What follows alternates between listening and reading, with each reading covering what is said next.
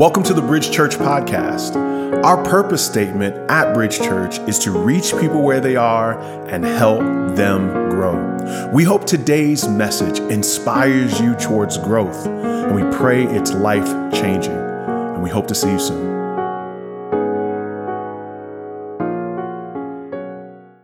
Well, we just praise God for all of our moms that are here. We also want to uh, make an acknowledgement that Mother's Day can be challenging for some of us that have either desired to be a mom or some of us have some hard memories of our current mom. So we we know that today is not just a moment to honor and celebrate, but for some of us this is a hard moment. And so we acknowledge that this could be a tough moment and we want to just uh, support you and bless you.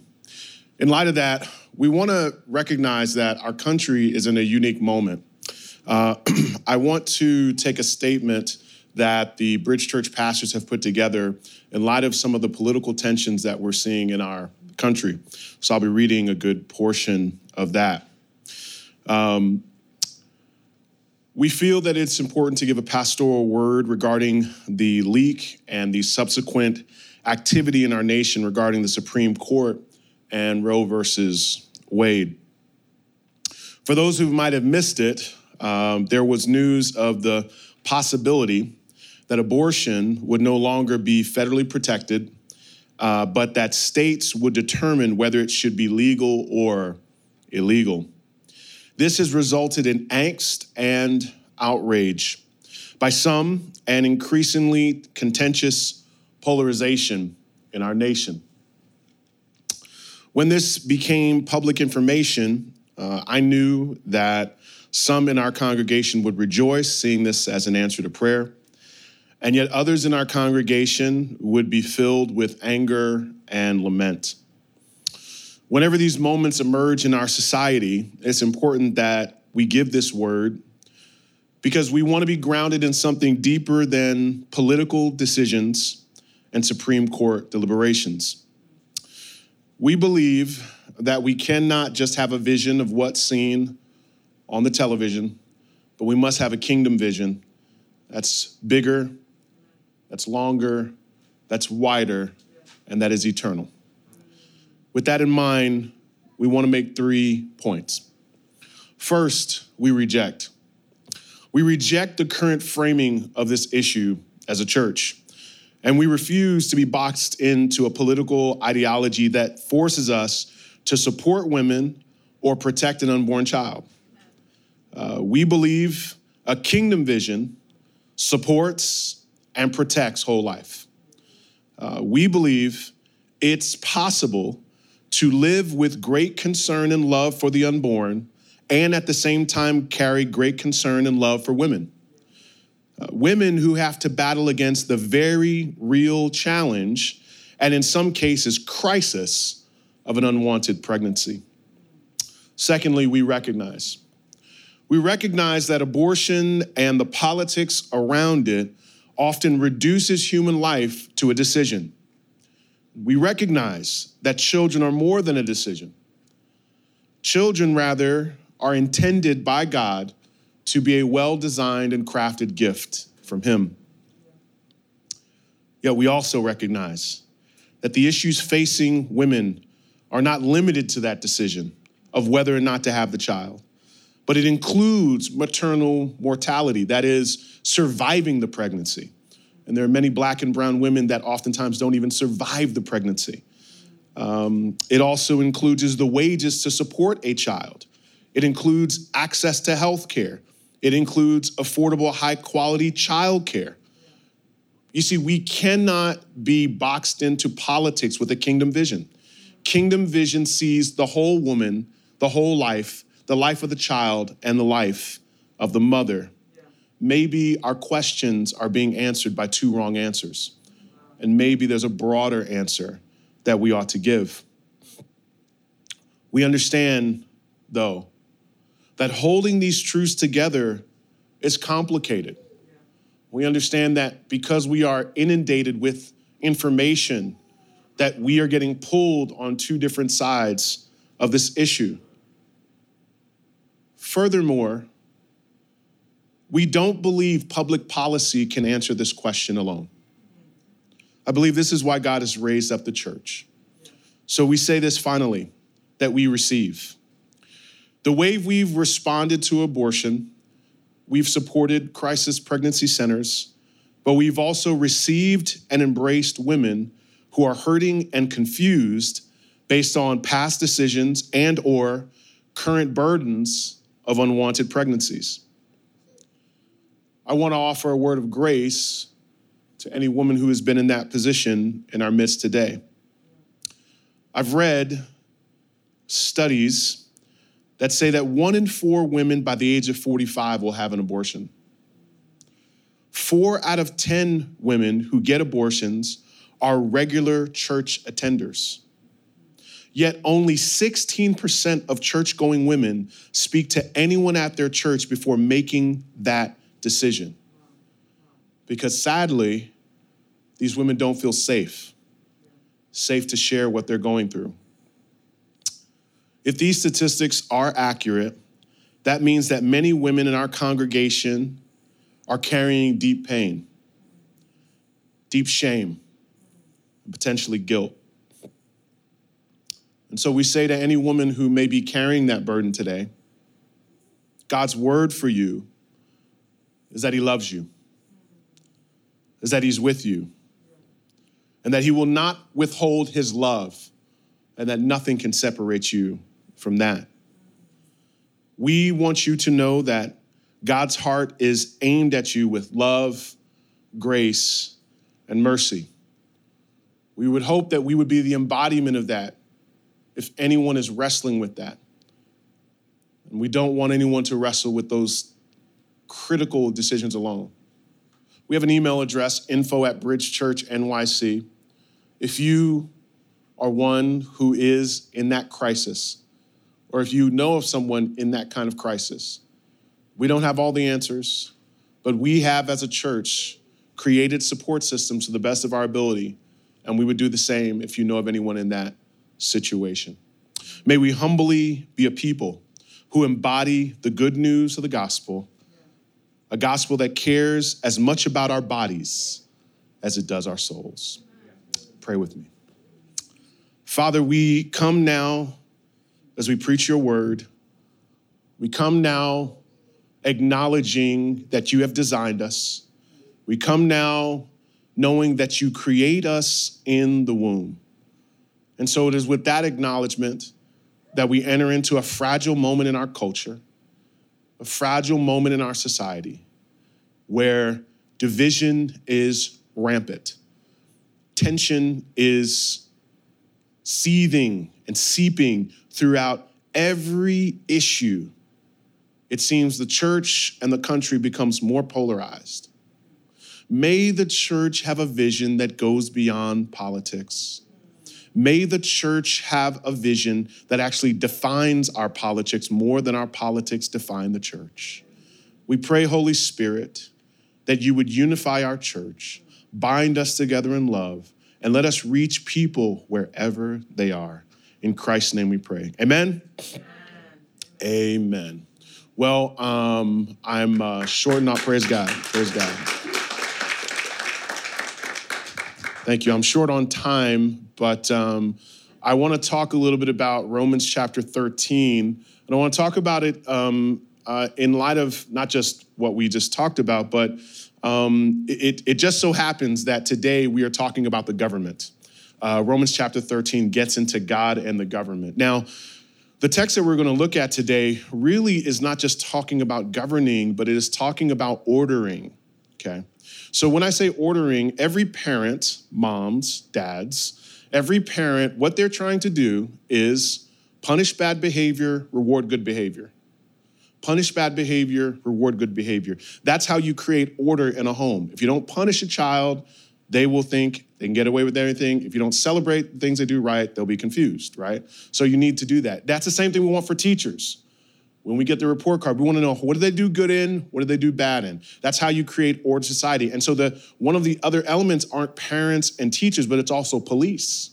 It's also the government.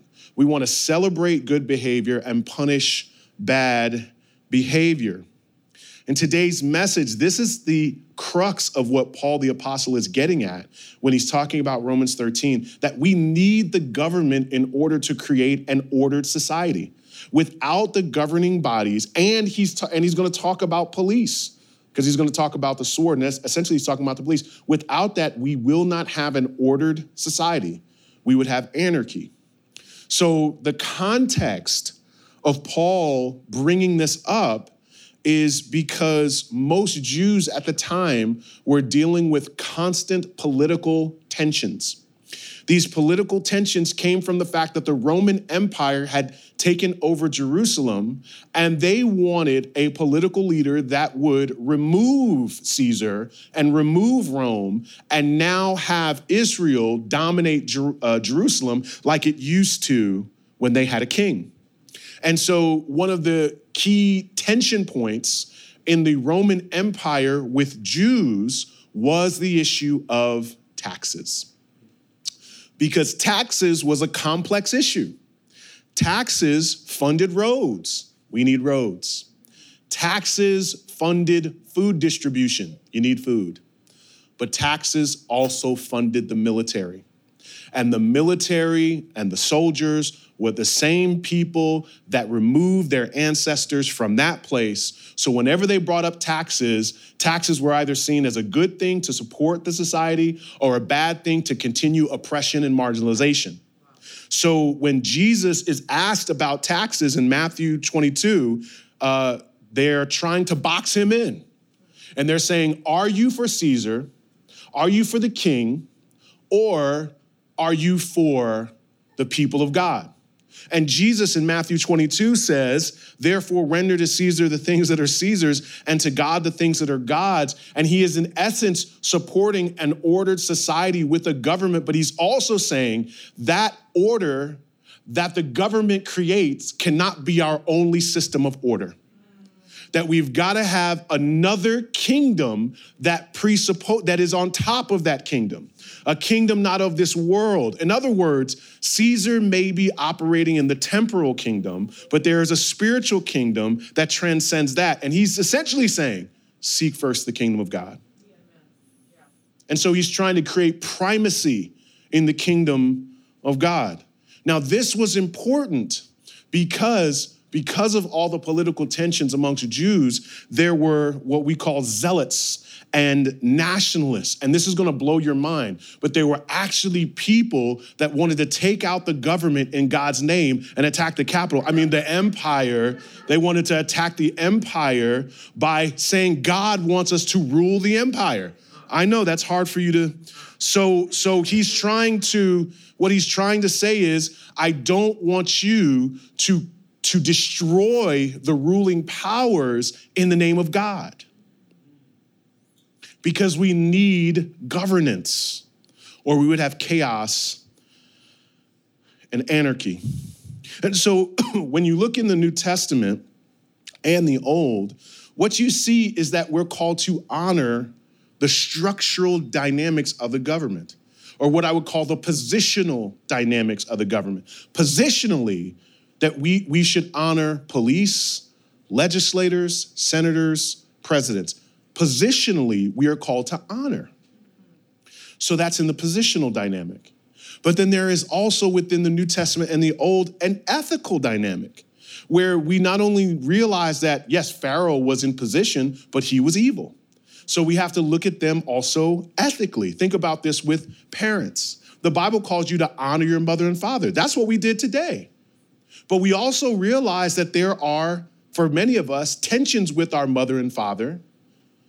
Simply because they were our mother and father does not mean we can intimately be connected. We look at people not just positionally, but ethically.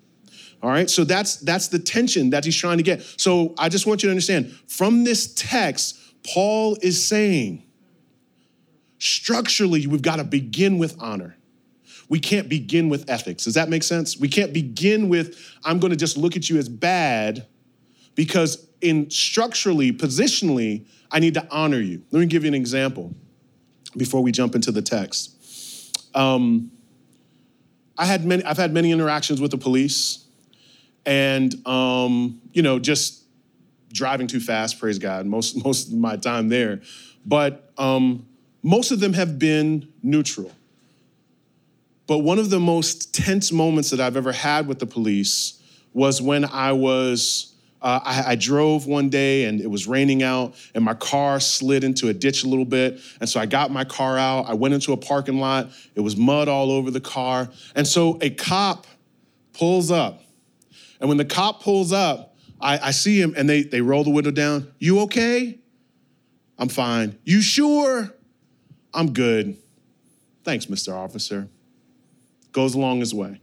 So now I'm wiping the mud off my car, I'm doing my thing, and then all of a sudden, another cop car pulls up. I'm like, these guys are so nice. Hey. So I wave them off. And I go, hey, go, go. And then he pulls right up to my car. I was like, hey, you got, you can go. You already, your buddies already came and checked me out. I'm, I'm good, thank you. And I'll never forget, he was a shorter man, came right up to my chest. He says, "You were driving too fast." I said, "No, no, no, no. It was it was wet out. I, I, maybe." And then just starts to berate me yell at me. And I remember him coming this close to my chest. And I remember when I tried, I was just trying to explain, like, no, the cops already came. That's why I was waving you off. And when the man told me to shut up, I just remember thinking about him as a man, not as a police officer. I was like, what can you and I do? And the, the, the anger that I felt when I got back in my car, my hands shaking, my heart beating fast. And I knew he was only doing that to me because I was a young black man. And we want to live in a world where we only see positions with purity. But we do not only see things scripturally, we see things experientially. And for many of us, we have experienced tensions with the government. For black and brown folks, we've experienced tensions with police. And those tensions have caused us to doubt the position itself. And so, this is what Paul is attempting to do. He's attempting to get us to see the position alone. But throughout the New Testament, we see position and we see the ethical dynamic of that position. Does that make sense? Are we tracking on that? Let's look in Romans 13. And so the, the point of that story is that that was like a tale of two cops. One that was trying to create peace and safety, one that was abusing his power. Okay. Same position, two, two different ethical outcomes. Okay. So Romans 13 verses 1 and 2. So, th- so then now you understand the, the, the crux of this text. Let every person be subject to the governing authorities, for there is no authority except God. And those that exist have been instituted by God. Therefore, whoever resists the authorities resists that what God has appointed. And those who resist will incur the judgment. So you have to feel the weight of what he's saying.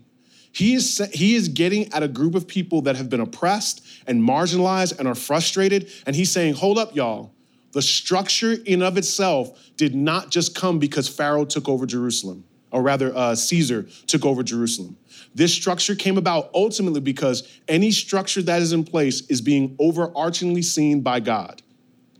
And we have to honor positive dynamics in the government. So he's, his focus is on individuals. We have to understand, though, that oftentimes this text is misread. And as it's misread, basically what it's taught to, to look at is ignore ethical acts and honor spiritual positions. Ignore the ethics and just, they're the president. Oh, they're the governor.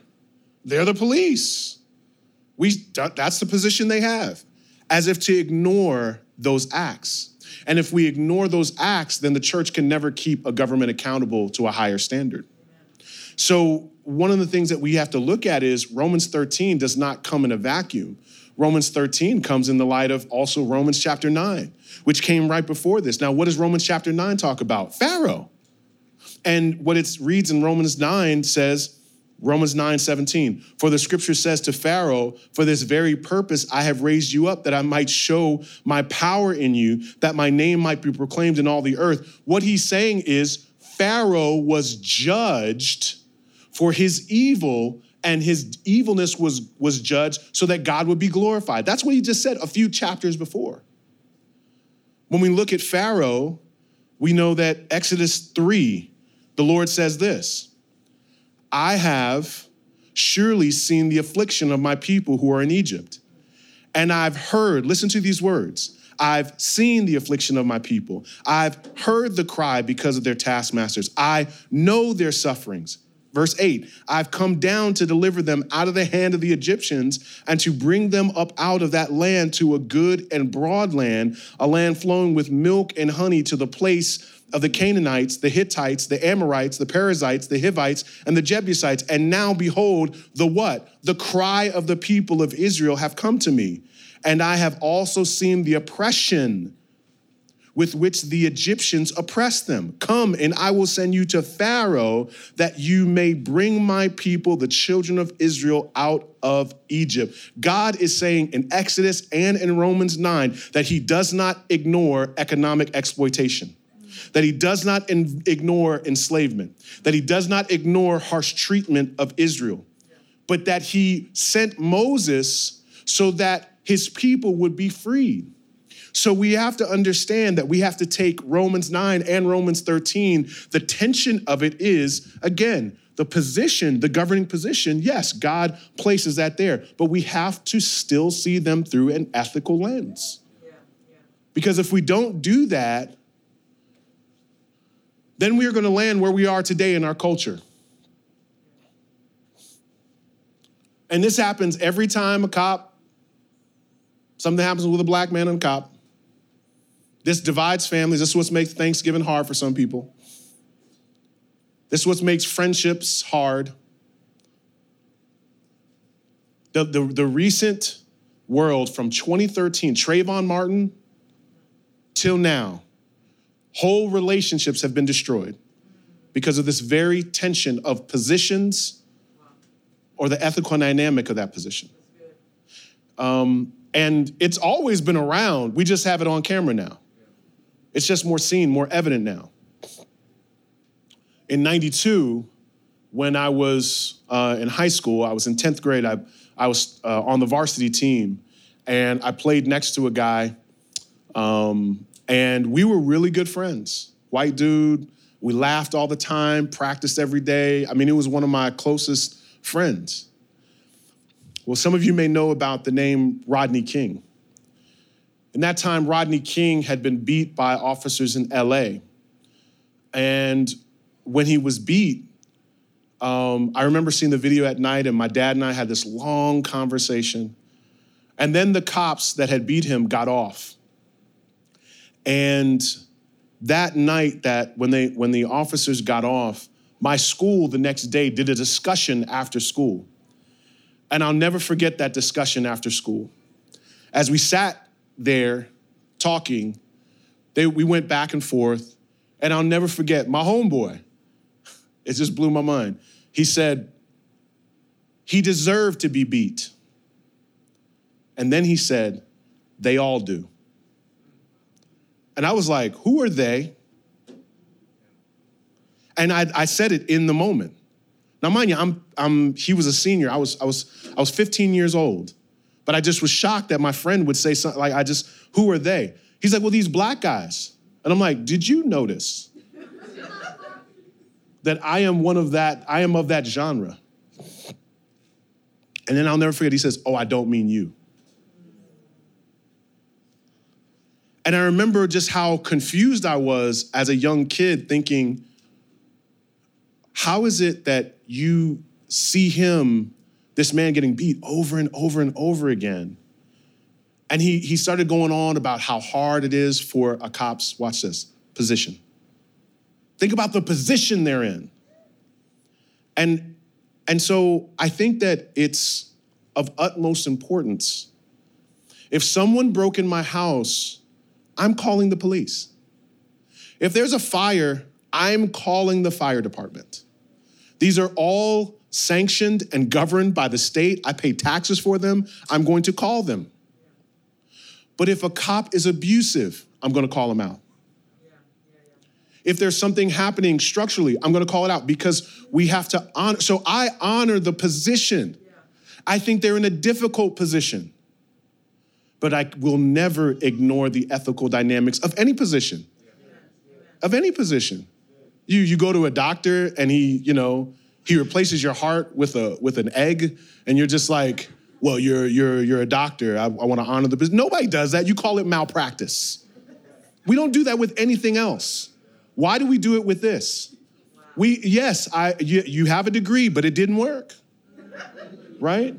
And so all we're all oh, that's so we have to look at all of these intention and realize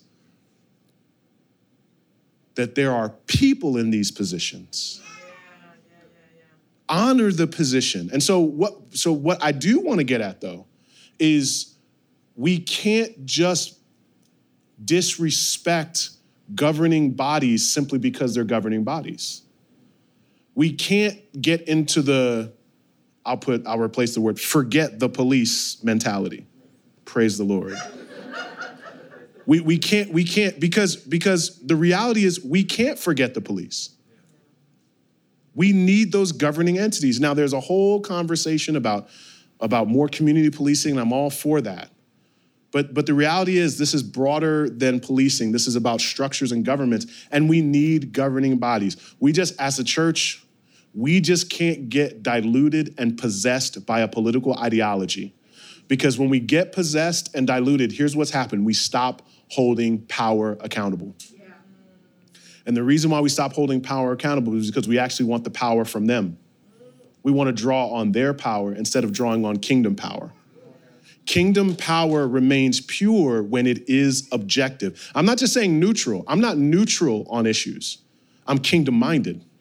Neutral is like, I don't want to offend. Kingdom minded is, I could offend both sides.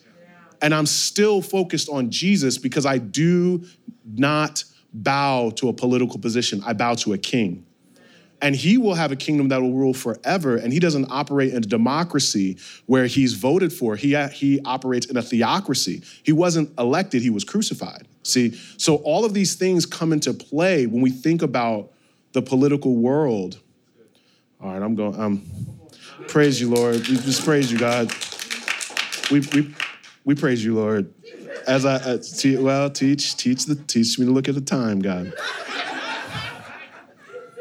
so, what does he say in verse 3 and 4?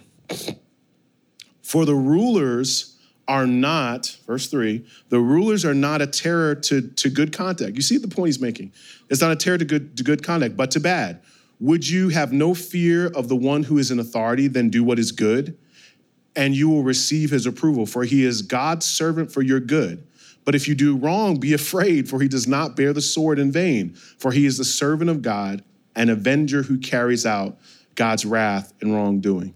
I don't have a lot of time, but what I, um, if you notice the word sword, it's particularly talking about soldiers. And soldiers carried out the policing function. So that's what he's specifically talking about. He's saying they don't have the sword for any old reason. He's saying they have a sword, a gun, right? These are people with guns, right? These are people with swords. He's saying they are given those things to have authority. And he's saying if you do what is right, you don't have to worry about their sword. If you do what is right, they don't have to worry about the gun. Now, what does this text presuppose? The text presupposes that rulers themselves are discerning between right and wrong conduct. The text supposes that those who are in power are doing good governments are doing good. It presupposes that. So Paul is looking at the, again, the positional dynamic of the structure. And so that is right. If you are not speeding, you do not have to worry about that cop, although I worry every time. Why do I worry? Because I've been pulled over when I wasn't speeding. You see, so I don't I don't just think I was doing good. See that see that's the tension of the text. The tension is we should presuppose that they're doing good. But if you've experienced corruptness, you don't presuppose that. So I want to leave us quickly with just a, a how a kingdom vision looks at our politics. One, uh, in looking at our politics, we have to remember that there is a theology of persons, that Paul's view of policing is built out of the idea that we are all made in the image of God. And so that all people need order, and that an ordered society moves us along into a space where we honor God for who He is, and we also honor people. You understand? So, the, essentially, what the, the text is presupposing is that those who are in government are honoring human beings. So, we have to have what we call 360 degree honor, where we honor God, we honor government, and we honor people. You remove one of those, and you have chaos. The, the second thing, though, and I'll just do the second part, is a theology of authority. We don't have time to go into it, but he literally says, honor the government. He literally says, pay taxes. I do want us to just make note that one of the things that have happened in our culture is the removal of honor for institutions. And there is actually what has been removed has been natural honor, and as what, what's been replaced is natural suspicion. And what we have to have is a penchant, actually, a we need to lean into honor. We need to lean into honoring positions. In leaning into honoring a position, we must also move into holding power accountable. If you have an, a theology of authority says God's put, God puts people into power. A theology of authority also says God gives power to his people to hold those who are in power, positional power, accountable. You, you, this is important to note because Ephesians 6 says we don't wrestle against flesh and blood, but what's it say? Against what? Rulers. Against what? Authorities. What the text is telling us in Ephesians 6 is when people get into power, it is very easy for them to slip into corruption. And we end up having corrupt systems, corrupt policies.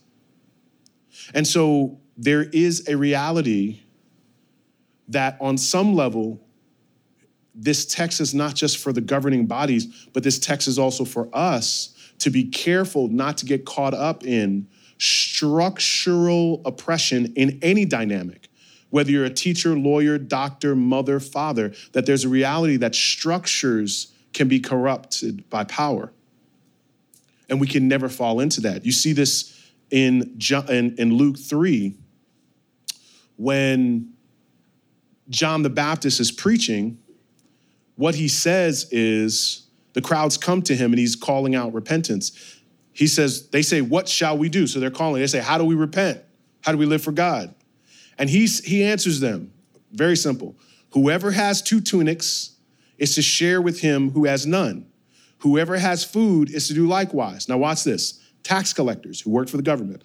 He says, and also he baptized them and said, they said to the tax collectors, a teacher, what shall we do? Tax collectors. Collect no more than you are authorized to do. He says to the soldiers slash police, and we, what shall we do? And he says to them, Do not extort money from anybody by threats or false accusations, and be content with your wages.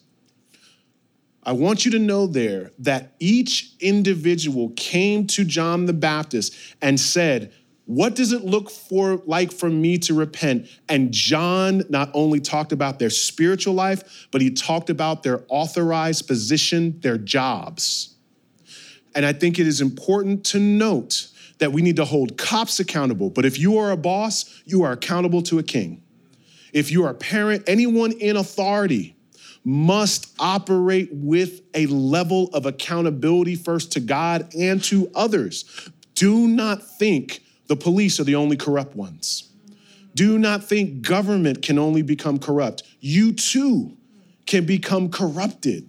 And so repentance cannot just be a mark of your personal life, repentance must touch your vocational life.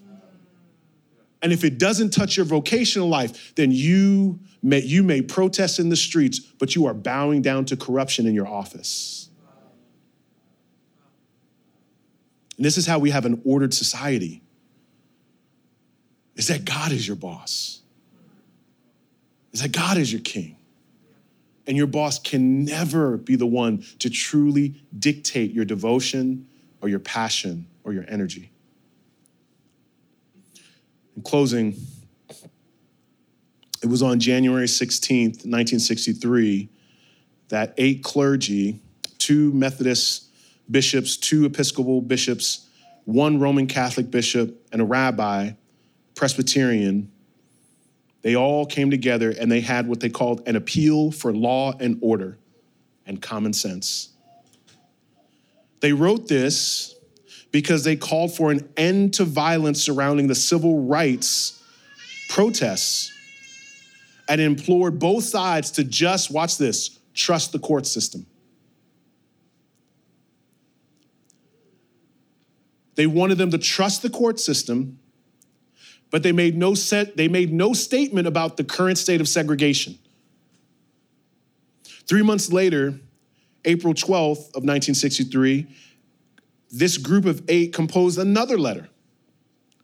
This one contained a not so veiled criticism of Martin Luther King Jr.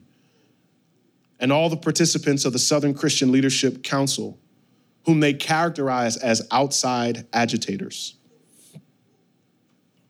They questioned the political witness of King and others, and they argued that such actions as incite to hatred and violence, however technically peaceful, those actions may be, uh, may, however uh, peaceful they may, may be, have not contributed to the resolution of our local problems. They went on to say, We do not believe that these days of new hope are days when extreme measures are justified in Birmingham what you see then were pastors, bishops, and clergy simply saying, trust the position of the government. Even though we have segregation. Martin Luther King, he would eventually write back, realizing that their approach came from a certain approach of their faith and how they viewed law and order. And King would say in his letter from a Birmingham jail I am in Birmingham because injustice is here. Just as the prophets of the 8th century BC left their villages and carried their, thus saith the Lord, far beyond the boundaries of their homes, towns, and just as the apostle Paul left his village of Tarsus and carried the gospel of Jesus Christ to the far corners of the Greco Roman world, so am I compelled to carry the gospel of freedom beyond my own hometown. Like Paul, I must constantly respond to the Macedonian call for aid. With that, he said,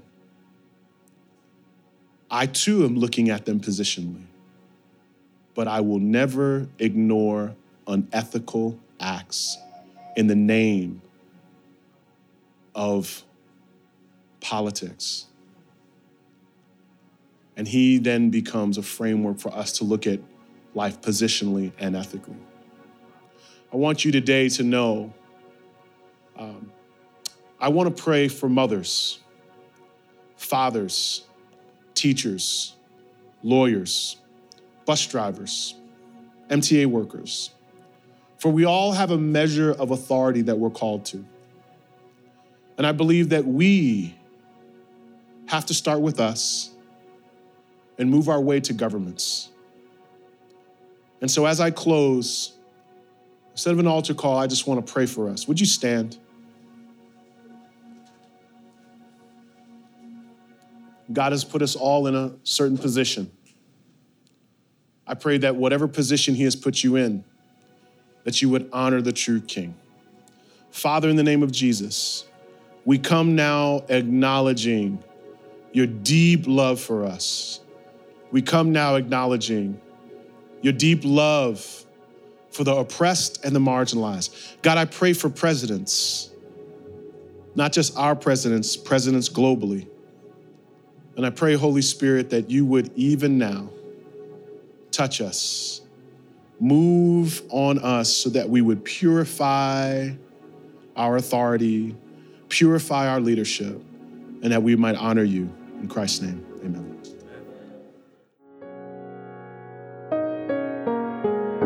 We hope today's message was encouraging for you. We'd also love to hear how God used this message to speak to you. We hear from people all across the country about what God is doing through our podcast, and we'd love to hear from you. You can email us at info at bridgechurchnyc.com. You can also find us on Facebook and Instagram. Our handle for both of those social media outlets is at Bridge Church NYC. Our website is bridgechurchnyc.com. If you're in the New York City area, we have services at 4 p.m. and 6 p.m. on Sundays at 98 Fifth Avenue in Brooklyn, New York, right next to the Barclay Center. We are praying for you and we hope to see you soon.